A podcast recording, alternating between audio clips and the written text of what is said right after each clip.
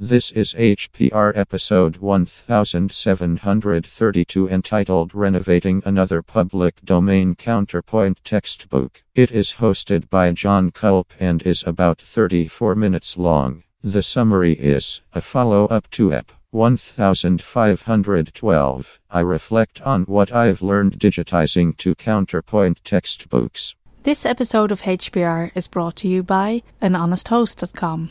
Get fifteen percent discount on all shared hosting with the offer code H P R fifteen. That's H P R fifteen. Better web hosting that's honest and fair at an honest host dot com.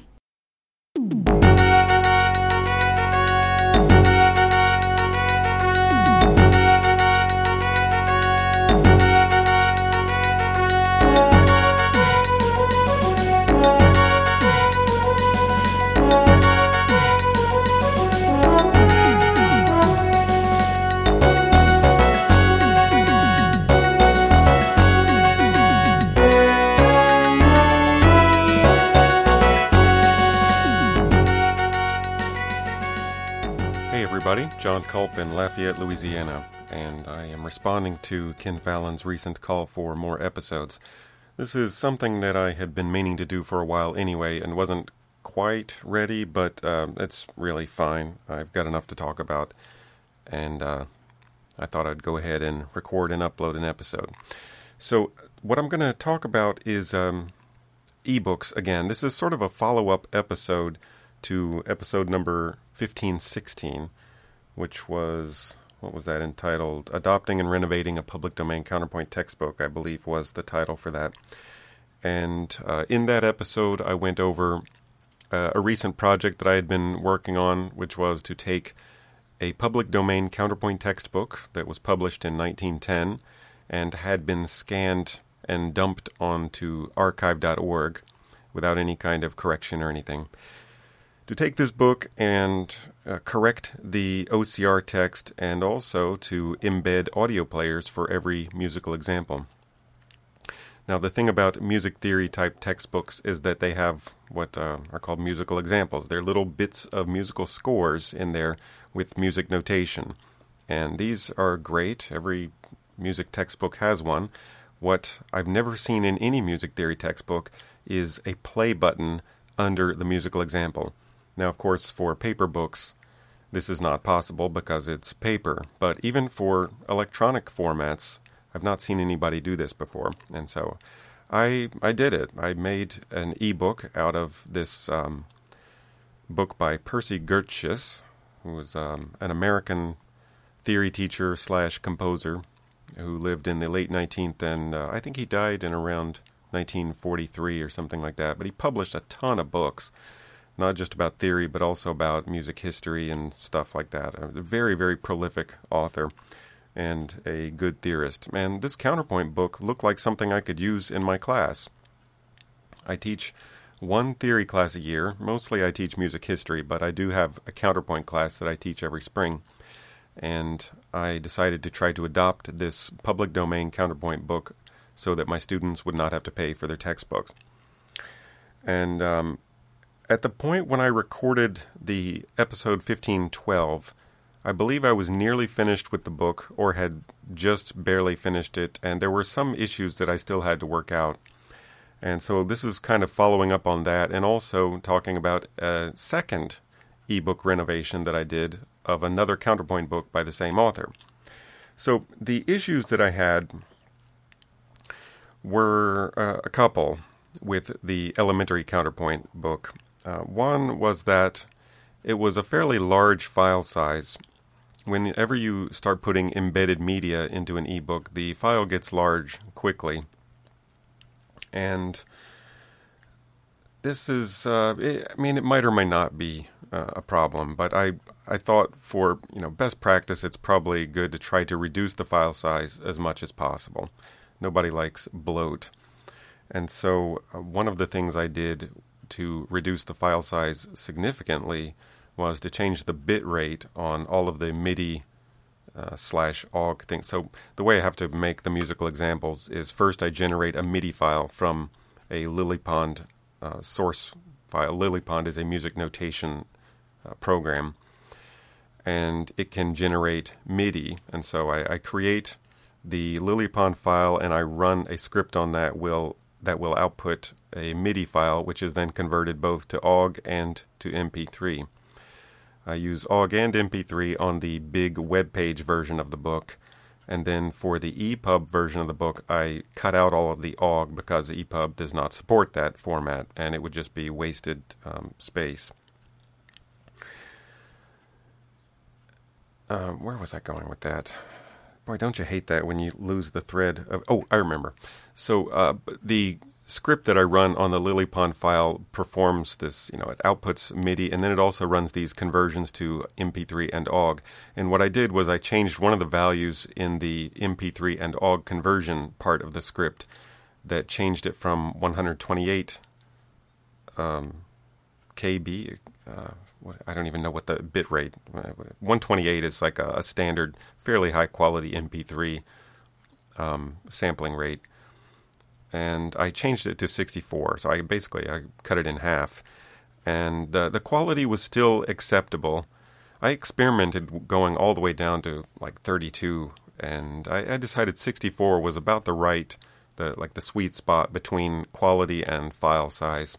And when I rebuilt all of the musical examples after changing the bitrate, the file size of the Counterpoint book went down from, I want to say the completed book was about sixty-four megabytes originally, and after I changed the bitrate and ran everything again and rebuilt the book, it was all the way down to twenty-six megabytes. And so it made a, a huge difference in the file size.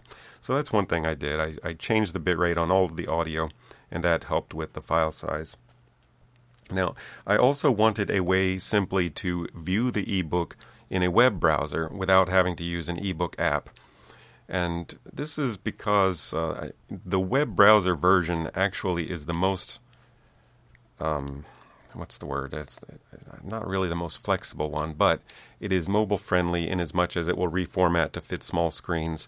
All of the audio players are going to work every time. All of the hyperlinks that are in the text work every time. You can go to the address bar and use uh, anchor tags to jump stri- right to specific chapters, examples, or whatever by directly typing in an address, which is something that you can't do in the ebook format.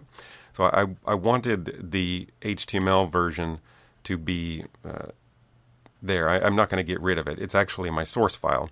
I edit the H T M L version and use that as the source for creating all of the other ones. But the problem is that the entire book makes for a very, very large web page. It takes kind of a long time to load up because of all of the images. And um, I don't think it automatically loads up the audio files until you click the play button, but there are quite a lot of images, probably two hundred images or more. And uh, it took a while to load up, and so I thought, well, I'll probably need a way to slice this great big file up into a bunch of little ones, like one file for each chapter or something like that. And I never did really find a way to do that automatically. And so I've left the single giant web page as one of the available formats for the book.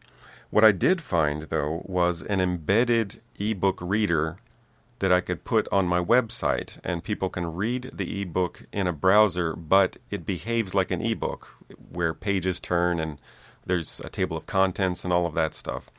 And that actually works pretty well. I'm going to put a link in the show notes to the project site. It's called Monocle. Monocle is the name of the ebook reader, and it is a JavaScript, uh, you know, a set of JavaScripts, I guess I, is how it would be described. And you put your content in the right place, and you set up a, um, what it, I don't even know what to call it. I, I'm not really a JavaScript person. I just took one of their templates and entered all of the uh, table of contents information and stuff like that, uh, such that it would work. And it, it's kind of a tedious process, but once it's set up, you don't really have to do anything to it.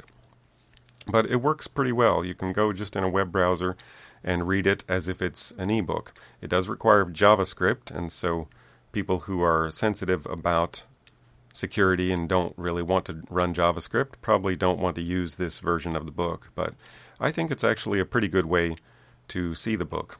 Now, I found that it works best with the Chrome browser or Chromium, uh, whichever you happen to run. And this goes for not only the desktop, but also a uh, mobile phone. Uh, on my Android phone, if I use the Chrome browser, it works really well with this book. Uh, it actually works better than many of the ebook apps that I tried on the phone. And I'll, I'll talk more about um, compatibility with mobile devices here in a little bit. But the Monocle page is it's pretty cool, I think, and I'm I'm happy with it. That's basically going to be my solution for a web browser um, method of reading the book. One of the things I decided to do uh, toward the end of Elementary Counterpoint, that was the first of the two projects, and then all of the way through the second project, which was Applied Counterpoint. It's a, another counterpoint textbook by the same author, Percy Goetschius, and it's a much more in-depth and detailed advanced textbook, a terrific book with tons and tons of musical examples, and um, it's it's awesome. A really, really great book. A pity that it was not available. Um, well, actually, I, I shouldn't say that. It is available. You can purchase copies of this um, Applied Counterpoint still in like cheap reprints that people have done because it's in public domain. They can just grab it and then reprint it and sell it if they want to. And um, so you could you could still get the book. You could download the P D F, but uh, again, P D F is not a good ebook format. It's completely inflexible and doesn't allow you to take advantage of a lot of the great things that the ebook format offers. And so I decided I would also overhaul Applied Counterpoint. And uh, I decided on this one that I would do, instead of creating brand new images out of LilyPond files for all of the musical examples, I would instead take screenshots from the P D F. I started doing this about, uh, I don't know, three-fourths of the way through the Elementary Counterpoint book as well, because it was just taking way too much time to create LilyPond files for all of these things. And it's not... The problem was that each of these musical examples has not only the pitches and the staves and all that. That's actually pretty easy and quick to generate. What's hard is any kind of analytical markup that the textbook author might have done. You know, circling notes, drawing arrows, uh, things like this. Those take a lot of time and crazy amounts of code depending on the complexity of the markup. And so what I decided to do instead was to take screenshots of his original examples and then just generate audio from LilyPond. And this has a couple of benefits. Uh, one of the benefits, of course, is that it's way, way faster. Um, I, I'm able to get through way more examples way more quickly, and it still looks good. Now, that the appearance of it, I think, is another benefit. You still get the look and feel of the textbook that was published in nineteen oh two or nineteen ten, depending on which one of the books I'm talking about. So there's a there's a different look to the music typesetting back then, and it uh, so although you're looking at an electronic book, you still get the kind of the feel of that old paper copy when you see these uh, scanned slash uh, screenshotted examples. And since I Uh, was taking just screenshots, all of his analytical markup is already there in every image, so I didn't have to worry about any of that. I could just put in the notes, decide on a tempo, and generate my audio files and put the code in there. So that worked really, really well. Um, another thing I discovered as I was nearing completion of the first book was the command line tools for Calibre. Part of the problem that I was having with uh, the first book and keeping my website updated with the latest edits was that it was uh, extremely tedious for me to generate the ebook formats, in other words, the E P U B and the A Z W three formats from the H T M L file, because I was having to import the H T M L file into my Calibre um, application on my desktop machine, and then uh, like right-click on it, um, to choose to convert it to this format, to that format. And so I was like having to do all of this stuff manually and then copy the ebook file that was generated back over into the right folder and then push it to the website. This is not a good way to maintain a project that has many updates. And so it was quite a revelation to discover the set of command line tools that you can use with Calibre. It's actually, I, I think it's all of the, the scripts that are run in the background when you click one of those buttons on the desktop application. Uh, a lot of Python scripts, I believe they are. But anyway, I discovered the command line t- tools for Calibre, and uh, once I figured out how to use them, I was able to script the updates of my ebook. And so I, I have a script now called make ebooks dot sh, and when I run the make ebooks script, it does several things. It, it takes my source file, which is H T M L, and it converts to E P U B format, it converts to A Z W three format. It also unpacks the E P U B file and copies all of the generated files from that into a different folder for the Monocle embedded ebook reader.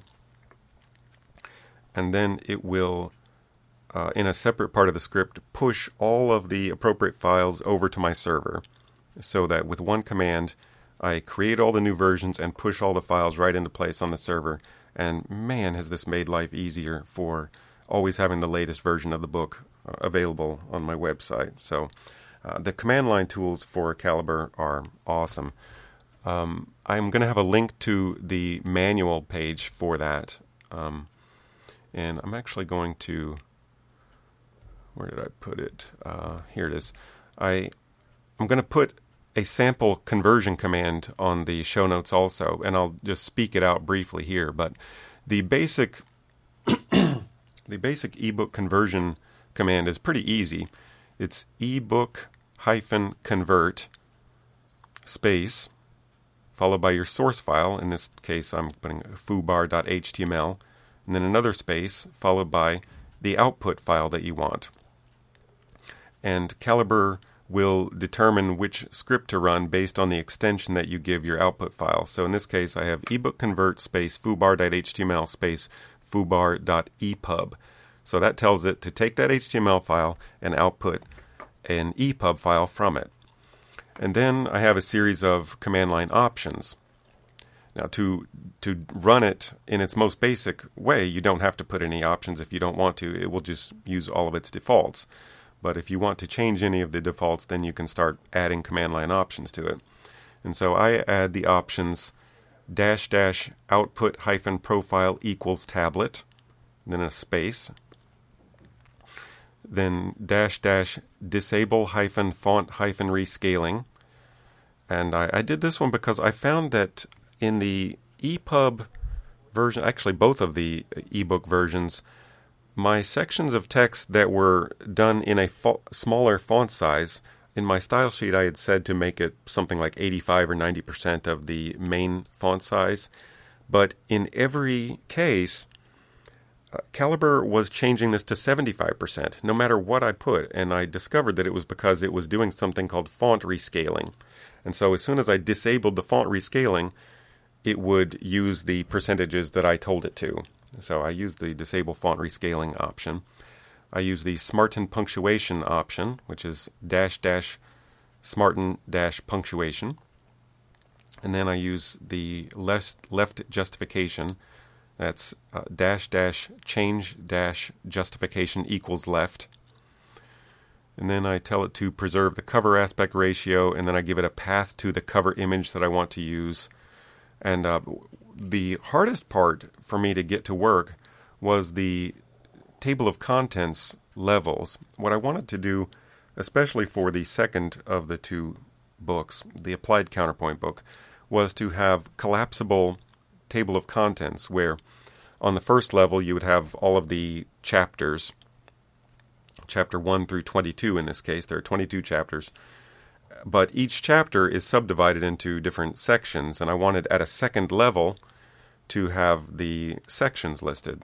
And I tried and tried and couldn't get it to work, and finally I figured out how to do it. It's actually not that hard, but I had been trying to save those values in a um, all of these command line options in one uh, variable in my script.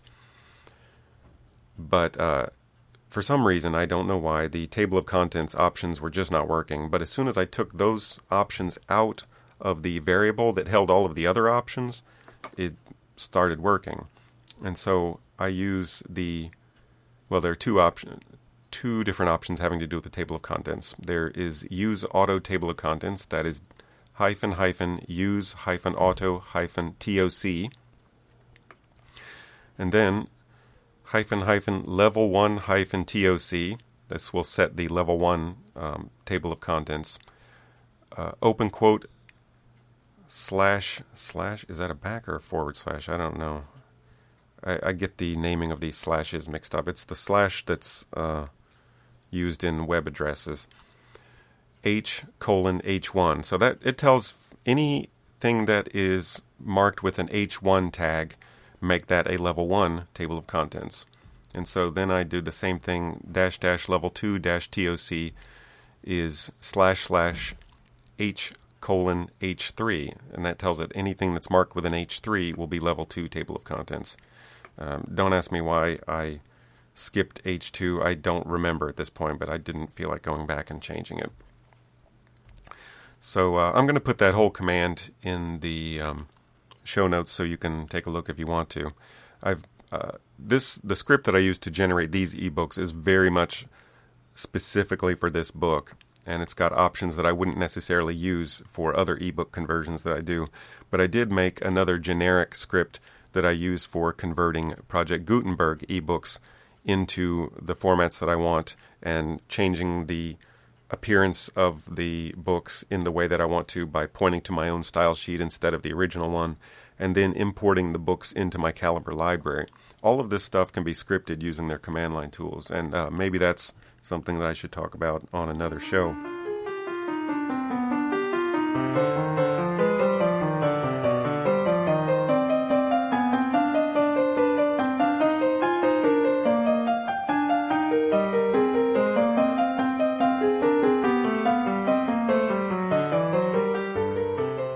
This stuff has to do with the generation and the creation of the books. Now, uh, another big concern, of course, is how are people going to look at this book?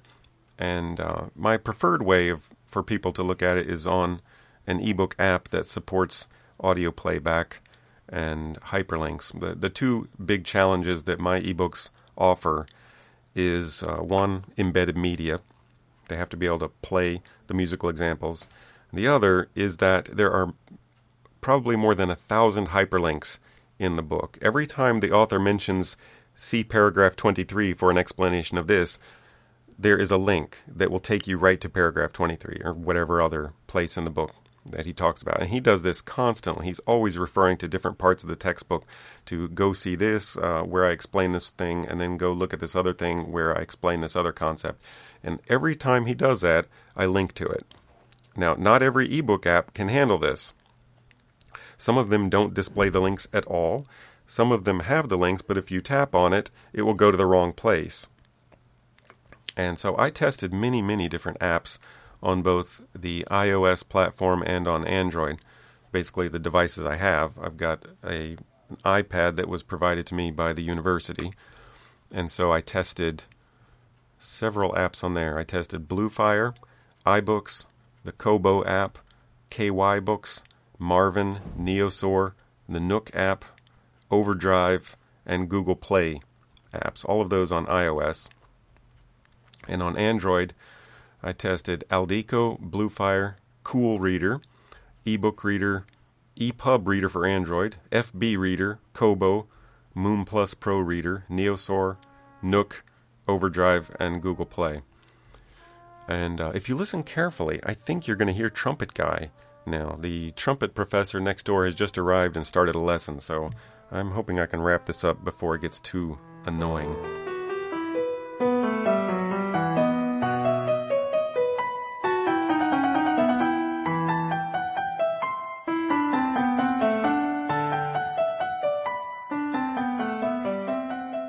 So I tested all of these things, and I'm going to link to my ebook reader compatibility table. I posted on my web server Uh, a table that shows all of the various things that you want the app to be able to do, and then color coding and text showing whether it did it or not. Boils down to, on the iOS, there were three apps that did everything necessary. iBooks, which is the um, default ebook reader for iOS. iBooks is terrific. Um, it It does the navigation links perfectly. The audio players work. It has an option to go back to your previous location, and it respects my styling. So uh, iBooks, I'm very, very happy with it. That's also, it's it's good also that iBooks works so well with it, because that way uh, my students who use iPhones or iPads don't have to go find some other app to be able to look at the book. They can just download the book and start reading it. So I was happy with that. The Kobo app also worked pretty well. The links function as pop-ups, kind of like footnotes, but you have the option to click through and go to the location. And that's it's not ideal, but it's not terrible. The best app, though, was a paid app called Marvin. Marvin only reads E P U B files, and it only reads non-D R M E P U B files. And so you're, you know, if if you wanted to use Marvin as your only ebook app, you would have to strip D R M off of your books and uh, use it after that. It costs three dollars and ninety-nine cents, which is not terrible. Um, but it works probably better than any of the other apps. The the links work perfectly. The audio works great. And besides that, one of the things I really like about Marvin is that it comes with the Open Dyslexic font as one of your options for fonts. And as somebody who's concerned with accessibility, I'm I'm happy to see this. So I, I highly recommend Marvin if you uh, read E P U B files a lot and if you have an iOS device. On Android, things didn't work as well. The best of all of the apps was one that was simply called Ebook Reader. The audio examples worked. The um, links mostly worked. They were sometimes unreliable. Sometimes they would go to the wrong place. Uh, it does respect styling. There's a way to go back to the previous location after you've tapped one of these things that said, go see here. Uh, I I really wanted it to be able to go right back where you were. The links were unreliable, and also it did this weird thing, like when you press play on the musical example, sometimes it would turn the page backwards. It would start playing the example, but it would also turn the page, and so uh, you'd have to flip back to the page you were on. So that's not ideal. The Kobo app on Android was not too bad. Um, the paragraph links sometimes were inaccurate, though. Um, let me see. None of the other apps were really very good. Um, sadly, F B Reader does not support audio, because otherwise it worked really well. F B Reader I liked because it's very lightweight, and also because it is issued under a free license. So I was really hoping that it would work, but it doesn't do the audio examples. It does everything else very well. And uh, I also tried a couple of dedicated ebook readers. I have the Kindle Paperwhite, and it does everything great except no audio. The Kindle A Z W three format does not support embedded media. But otherwise, if all you want to do is read the book, it's awesome. The, the best reading experience really is uh, something like the Kindle with the e-ink screen. My kids have Nook Colors, so I tried it out on that. And um, the navigation was not very reliable. Navigation on the Kindle was excellent. It, it went everywhere it was supposed to go. Unreliable on the Nook Color, and it also did not support the audio players, even though it's uh, basically a tablet, so that was pretty disappointing. Uh, anyway, you can go look at that compatibility chart if you want to. It's kind of interesting. A couple of things I've learned from the whole process. Um, a typesetting thing. Here's a little detail for typesetting nerds. I learned that there are three different types of dashes. One is the hyphen, which is used to connect words together or to break words into two pieces. Then there's the N dash, the letter N, as in Nancy. N dash is for showing a range of values. Like if you say from from one to ten, you would not use a hyphen there, you use an N dash. And there's, of course, an H T M L entity for N dash. And there's a Unicode character you can use as well. Then there's the M dash, which is for a, a larger break in thought, like to break up a sentence into two uh, parts. Uh, so that was uh, kind of cool to learn, and I've um, very carefully tried to make sure I have the right kind of dash everywhere in the book. Uh, one thing that did not work, that I really wish had worked, is the embedding of fonts in the ebook formats. Uh, there, I found a great free music font that would have allowed me to use... Um, I bet that trumpet is really loud in this, isn't it? It's so annoying. Uh, I found a great music font that would allow me to use um, that font for meter symbols and for all kinds of other musical things, but I just could not get it to embed properly in the ebook formats. It worked fine on my web version, but not on the others, and so I ended up using either very small images of the musical symbols when it had to occur in the text, or I just changed it to some kind of plain text and put it in uh, editorial brackets.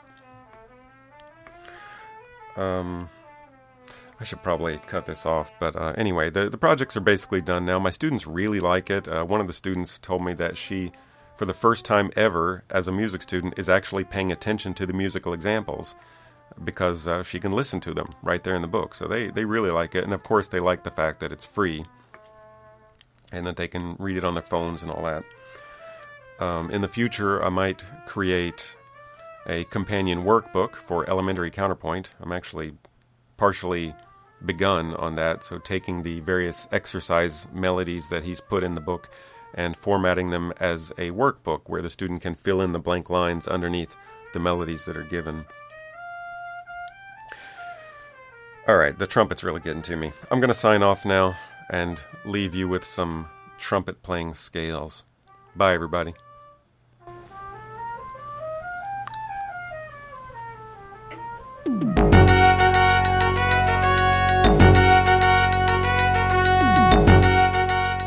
You've been listening to Hacker Public Radio at hacker public radio dot org. We are a community podcast network that releases shows every weekday, Monday through Friday. Today's show, like all our shows, was contributed by an H P R listener like yourself. If you ever thought of recording a podcast, then click on our contribute link to find out how easy it really is.